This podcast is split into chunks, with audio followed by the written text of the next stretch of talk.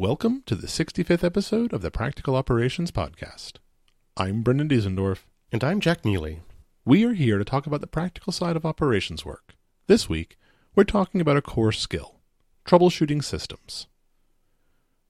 A lot of folks, especially now, don't seem to place the importance on troubleshooting that once was there.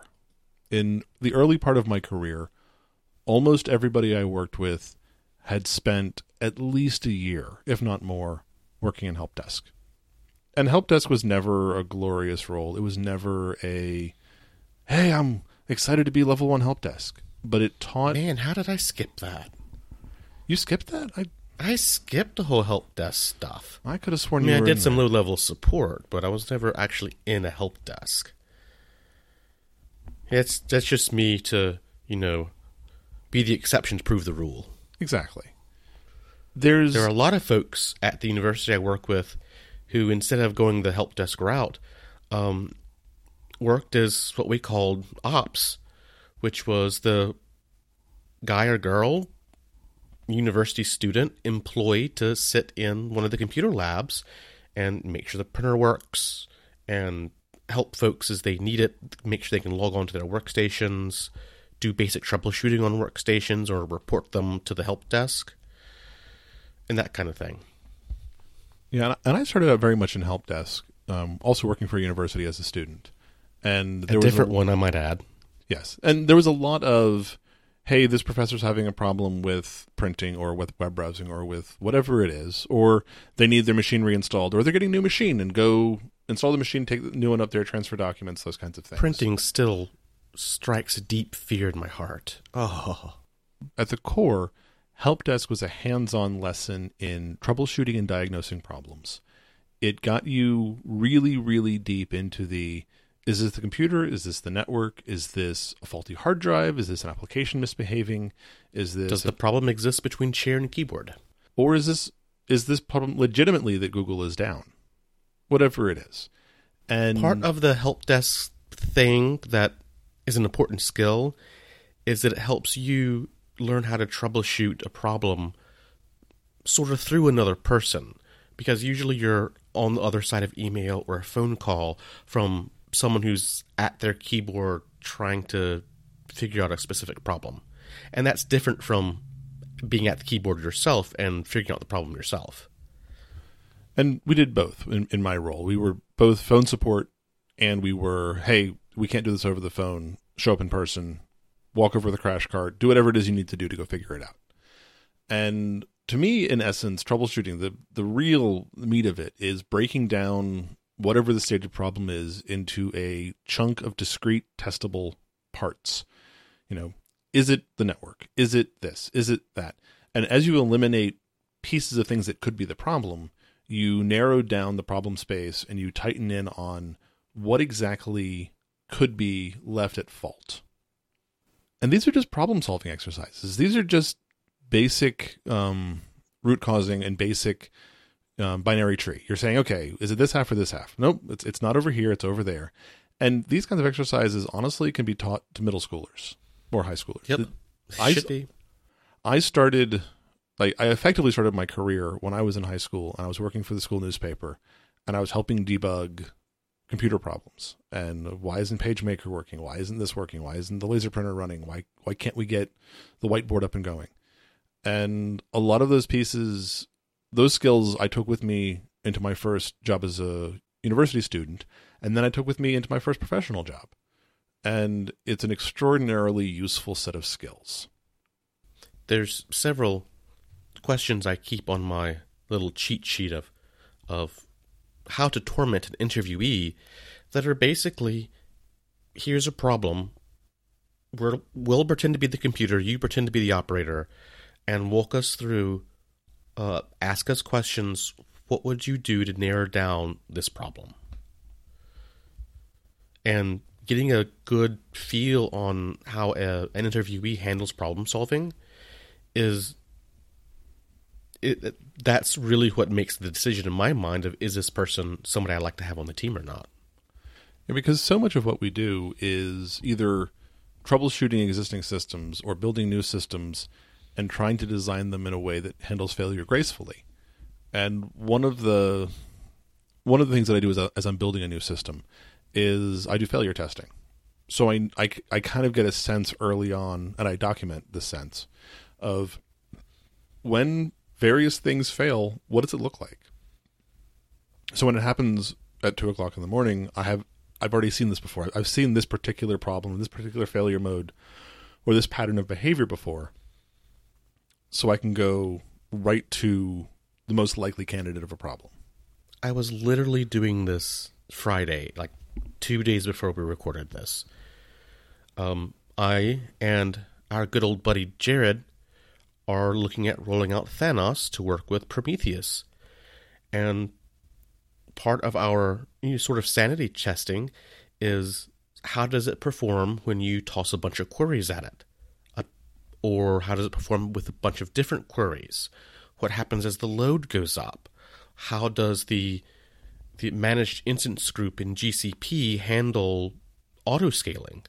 And what do the failure situations look like? And yet, didn't take us long to, to find some fun failures.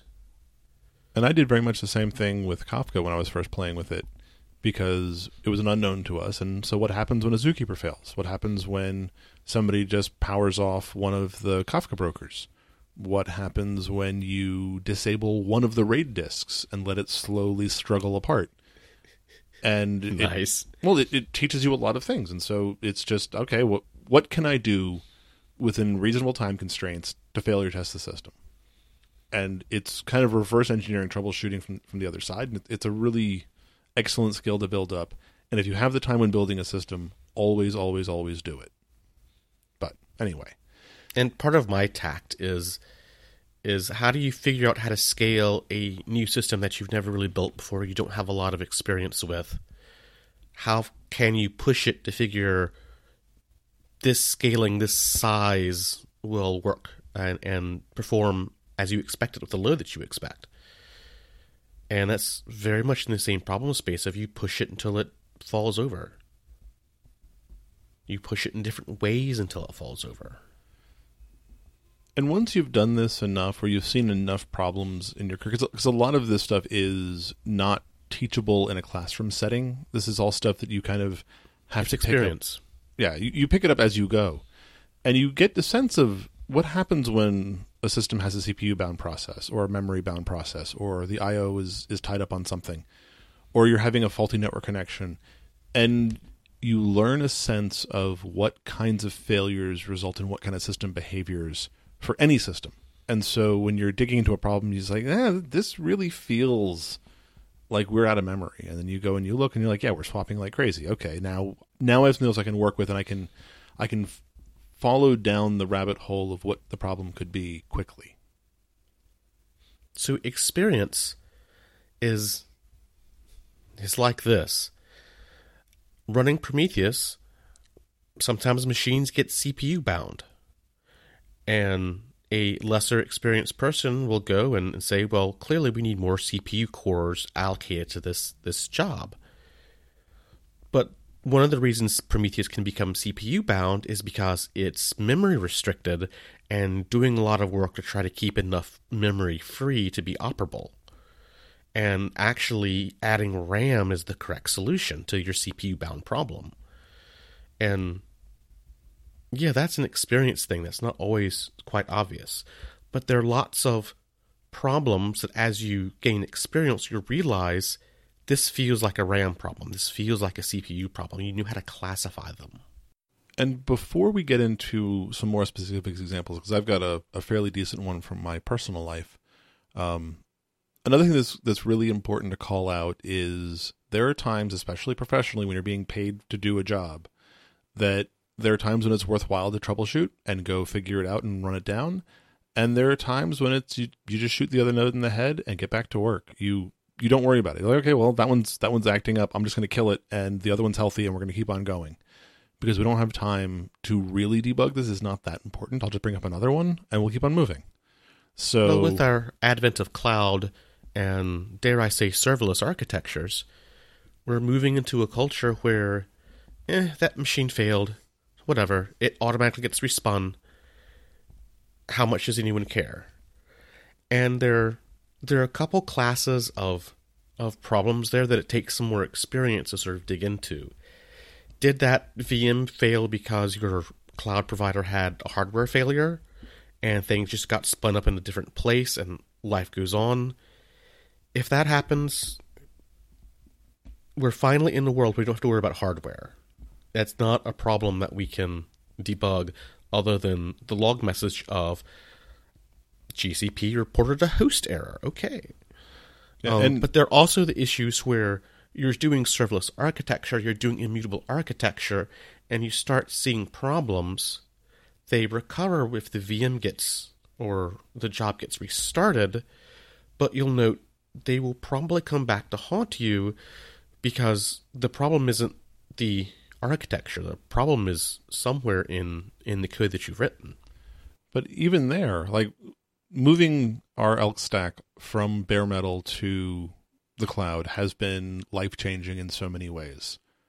And part of it is that when a host falls apart, we don't even notice. We don't we don't get paged, nothing happens. It just another one comes up and it takes over the load. And when we get back to work on Monday, we're like, oh, well, looks like we lost a machine over the weekend. And we have about 500 machines as data nodes at this point, and we don't worry about it. It's just it's like okay, sure. We, if we lose a machine a month, or we even lose a machine a week, we don't care. Like we just don't care at all. We don't go and troubleshoot it. We don't go and root cause it because it doesn't matter. It, it's not worth the time to go figure Hardware out. problems are no longer worth tracking down. But even some of the the edge case software things that are, they may be causing this, we also just don't care anymore because it's not worth the time. There, there's there's so many small pieces that each one of them can fail that as long as the other ones take over for it, I don't I just don't mind. As long as the other ones take over from it and doesn't become an undue burden. Yeah, it'll recover by itself. So keep that in mind as you're as you're trying to figure out the problem solving pieces of this and you're trying to troubleshoot an issue. Sometimes it is not worth troubleshooting. Sometimes it's better just to walk away from it and do another one and get back to work. And that line is super hard to define. And my I have a I've been struggling with a problem that I didn't want to talk about on the podcast until I had it fixed. And I finally have it fixed. But You sure? I am absolutely sure at this point. um, it has been a long and trying road. So I have a personal file server at home that has like all of the family photos on it, three and a half terabytes of family photos. It has all kinds of other media and stuff on it, and it runs ZFS and it runs FreeNAS, and it's got Ah, it's- you're running a real operating system. yeah, it's it's eight discs, RAID Z2, so there's two parity discs, and with ZFS ZFS's data assurance stuff, when you when the machine crashes, it comes back up and it's fine. It doesn't corrupt the disks, it doesn't corrupt stuff. You, you may lose the last transaction group or two, but you don't lose data. And hey, that that's great. ZFS is wonderful. If you do have data loss in a file that it cannot recover, ZFS will actually tell you which file was corrupted. Not that there were, you know, corruption on sector 53. No, it will actually tell you the path to the file that it toast. So I use NFS in my house for a lot of things because I've got a whole pile of VMs running things. I've got a Raspberry Pi running Prometheus that's doing my espresso machine's boiler temperature monitoring, and I report lots of things back through shared state on NFS because, as crummy as NFS really can be, I know it reasonably well and I'm used to it. And I was having problems with a specific directory that was mounted to one of the clients that was writing to it, and messing with files in that directory seemed to cause problems, and the machine would reboot. The file server just would just go offline and come back up. And it's a Supermicro board, so it's a it's a low end white box server grade board. It's a Xeon, it's got ECC RAM, all that. And in the IPMI Well, it's a step logs, above low end. well, it's it's not a Super micro, ECC. It's Yeah. usually what I would buy. And in the IPMI logs, because it has IPMI, there was a watchdog timer that would fire, and then a hard reset would happen, and there was a undecodable error code. It's like, oh, that's kind of weird. And so I, I blew out the file system, thinking, okay, I probably got some data corruption from NFS. I've I done something stupid, and it's probably just me. And every week or two, something would happen, and it would reboot. And it's like that's getting really irritating. And, and ZFS would come up and it would scrub through and say, oh, all your data's fine, and I never found any data corruption but it kept on getting worse and more frequent and more frequent. And it got to the point that if I turned on a ZFS scrub, the machine would reboot. And I could go into a file system and I could use find, or I could use a, like a just an empty bash loop, and say, "shasum any particular file," and within a couple of minutes, the machine would reboot. Bring it up and mem- bringing it up, booting it up off of a memtest USB stick, and letting it run for 24 hours, running memtest, no problems. Bringing up CPU stress benchmarks, no problems. That was like the first thing I would have recommended one to find.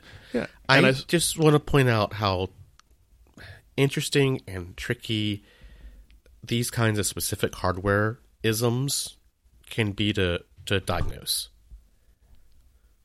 And they're maddening because the reboot process takes about five minutes on this machine because I have an actual HBA in it running all the drives. I've got ECC RAM and I do not turn off memory checking. I've got all of these things going on and it takes time. It takes a while for the thing to come back up. And so you do something, you're testing something and then it restarts and you're like, oh, well, I guess I'm going to take a break for five minutes until it comes Take a back break up. now.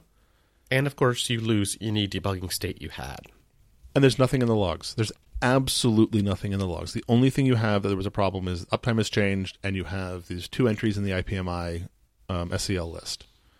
So you're digging and you're digging, and you're losing your mind very slowly, and you stop really trusting that the machine's going to work.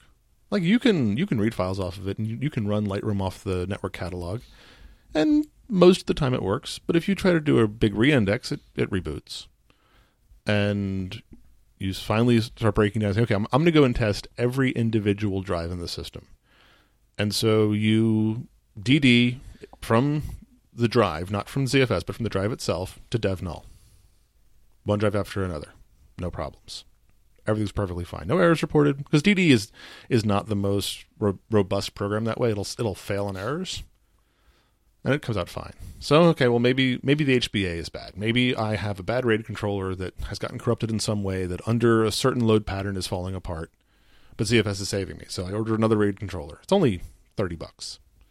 Oh, that is a cheap RAID controller. Yeah, out of Well, it's it's an cheap LSI. RAID controllers can be well, this is a, an LSI that's flashed into initiator target mode, so it's not doing RAID. It's just doing basically passing a, a uh, PCI Express through to to SATA channels, and it's so it's cheap. just a SATA card yeah, but it's an it's an with eight ports LSI, on it.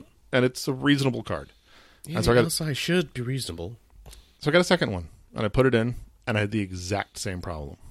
And I figure, okay, well maybe FreeNAS has some weird bugs. I changed versions of FreeNAS a couple of times, same problems. I load up a Ubuntu Live Stick, thinking, okay, well maybe I'll just, I'll just change ZFS implementations ah, entirely. Yes, the the solution is always to try Linux, right? well, the solution is to try something else. And I bring it up, and in the live the live USB yeah, you stick, are isolating the en- entire operating system away from the problem. Yeah, and I, I bring it up. I install ZFS on the live stick because it's not installed by default. I import the pool. It imports just fine. I say ZFS scrub tank, and two minutes later, machine reboots. Same same errors in the log. At least you know it's not your uh, OS. And I'm thinking, okay, well maybe maybe there's something wrong with like the way the memory is seated. I, I start like I, I bring the file out of the closet and I start just going through components. Like, okay, I'm going to rearrange the order of the DIMMs. I'm going to rearrange this. I'm going to redo that. I mean, usually that would come out in MemTest. but thinking that maybe just something was like timing was off. I don't know. I, I was I was grasping at straws, and I was so Even frustrated. CPU issues, um, CPU damage, uh, comes out during mem tests because you know you need CPU magic to uh, compare the pattern that you're putting in RAM. oh, and I, I discovered in this process that if like if I manually stopped one of the system fans, I just put my finger on like one of the case fans, that shows up in the logs too. So like the IPMI stuff was working. It was working correctly.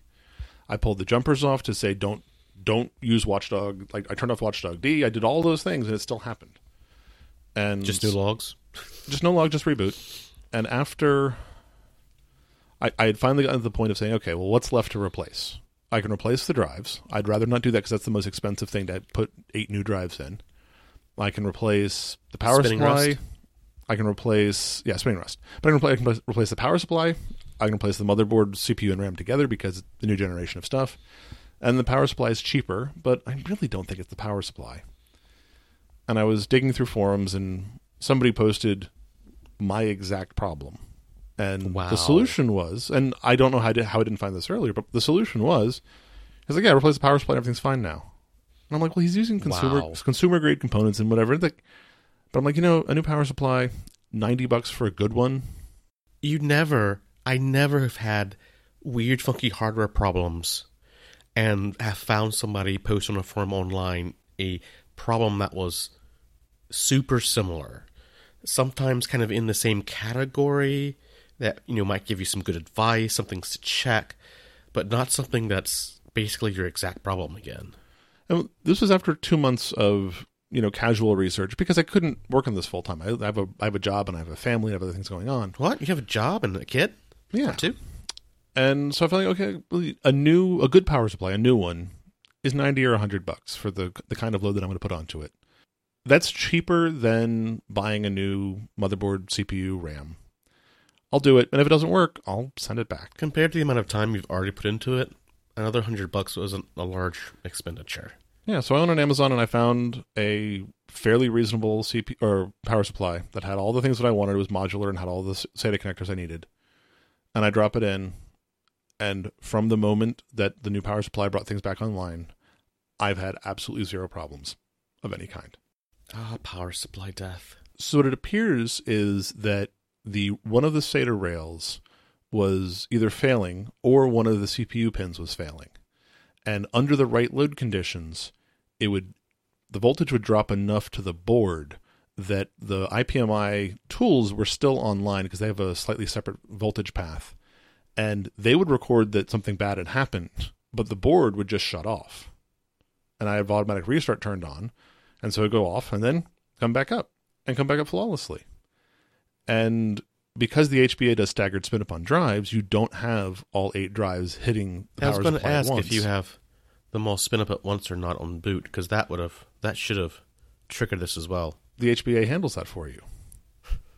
And Thanks, HBA. it only would happen if you were doing a large file copy, large IO in terms of, you know, let's say you're checksumming a a 500 gig or a 500 megabyte file, or if you're doing a ZFS scrub.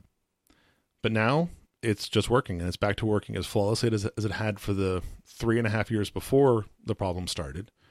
And it took months of piecing this thing apart and trying to figure out which component was there and which component was here.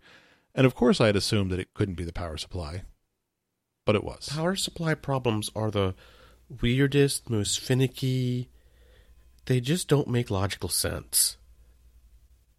And I've I've seen some power supply problems in my day.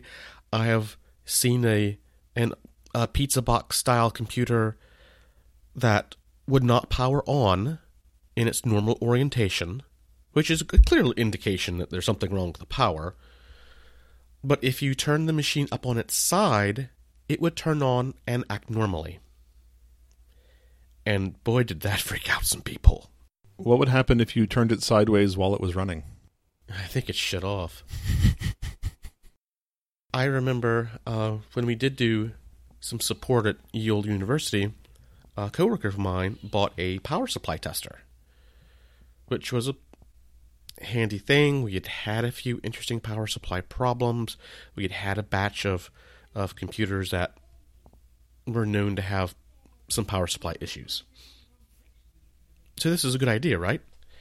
Well, the power supply tester tested all the pins of the power supply that had the correct voltages and stuff, but it only tested for correct voltages and connectivity. It didn't test for amperage. So, and that's most of the problem that you're going to have with a power supply is it works, it delivers the right voltage, but the amperage it can produce starts to become unreliable. Getting a proper tunable load tester for power supply, that gets really pricey really fast. It's definitely more expensive than your power supply. Oh yeah. And that's that was just an object lesson that maybe was a little too rambly about a personal thing. I, I can't just go to the cloud and, and handle this. I do have backups of all the important things. So one of the things I was worried about was data corruption. And okay, well, I'll just wipe all my, my data out and d- re-download the photos and stuff.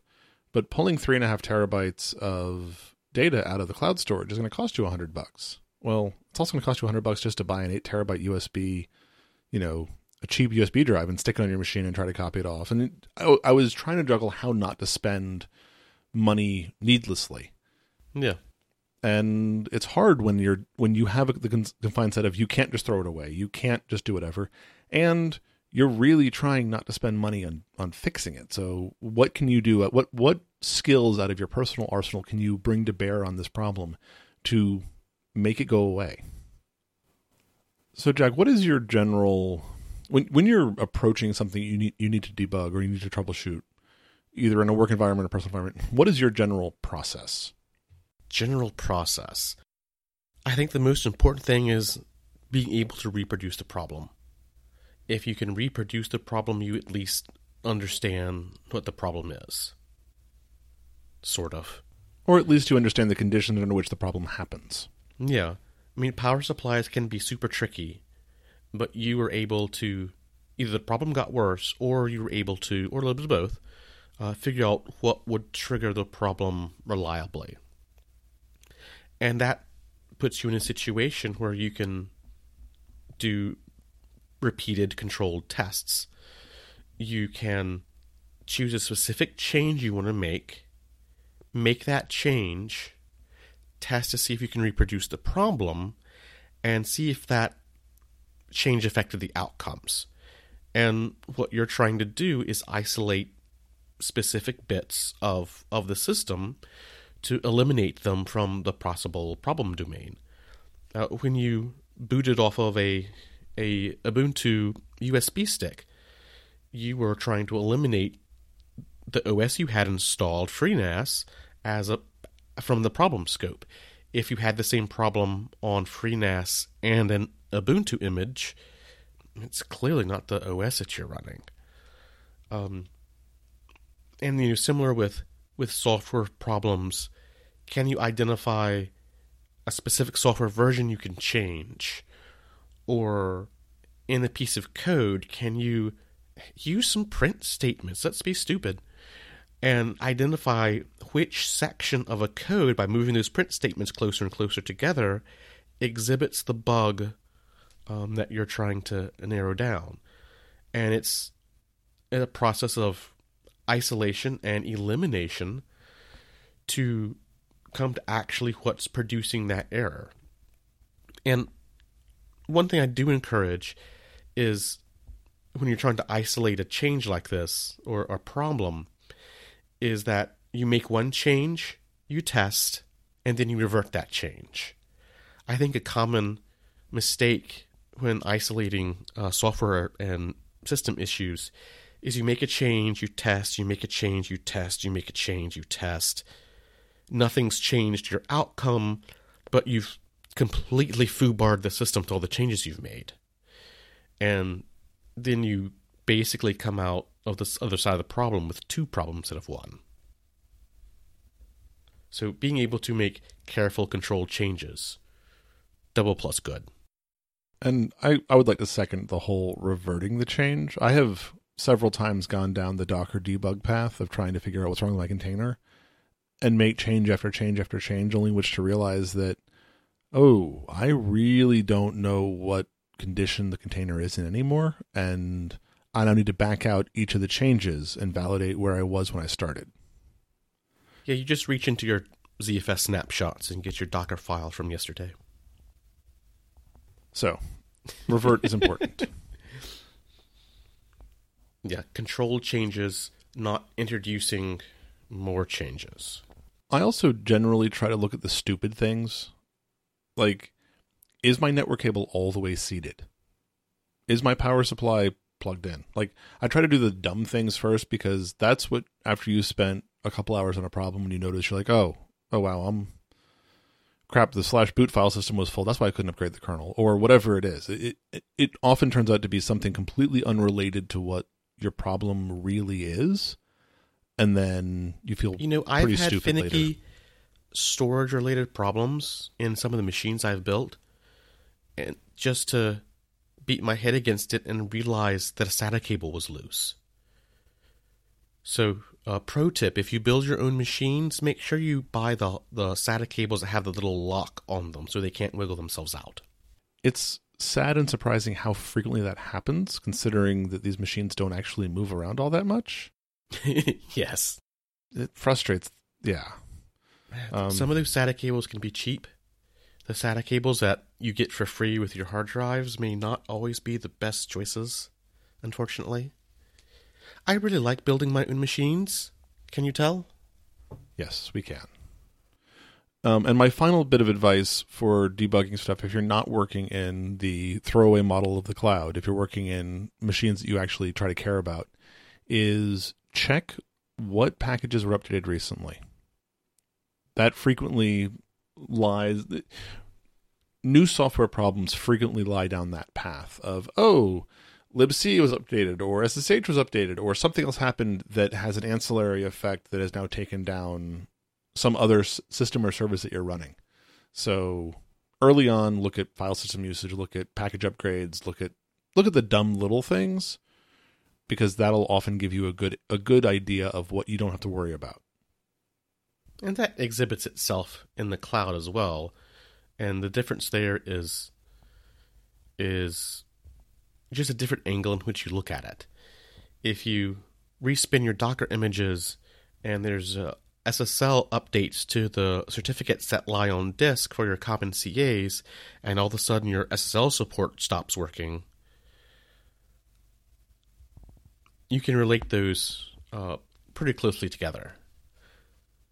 And hopefully, with your uh, lovely cloud uh, deployment, you can also roll that back pretty easily and then be able to debug that in a controlled, isolated test or QA environment. test change be methodical. One change at a time roll things back. Please take the time to rate the show on overcast apple podcasts or your favorite podcast directory. It is the best way for new listeners to find us.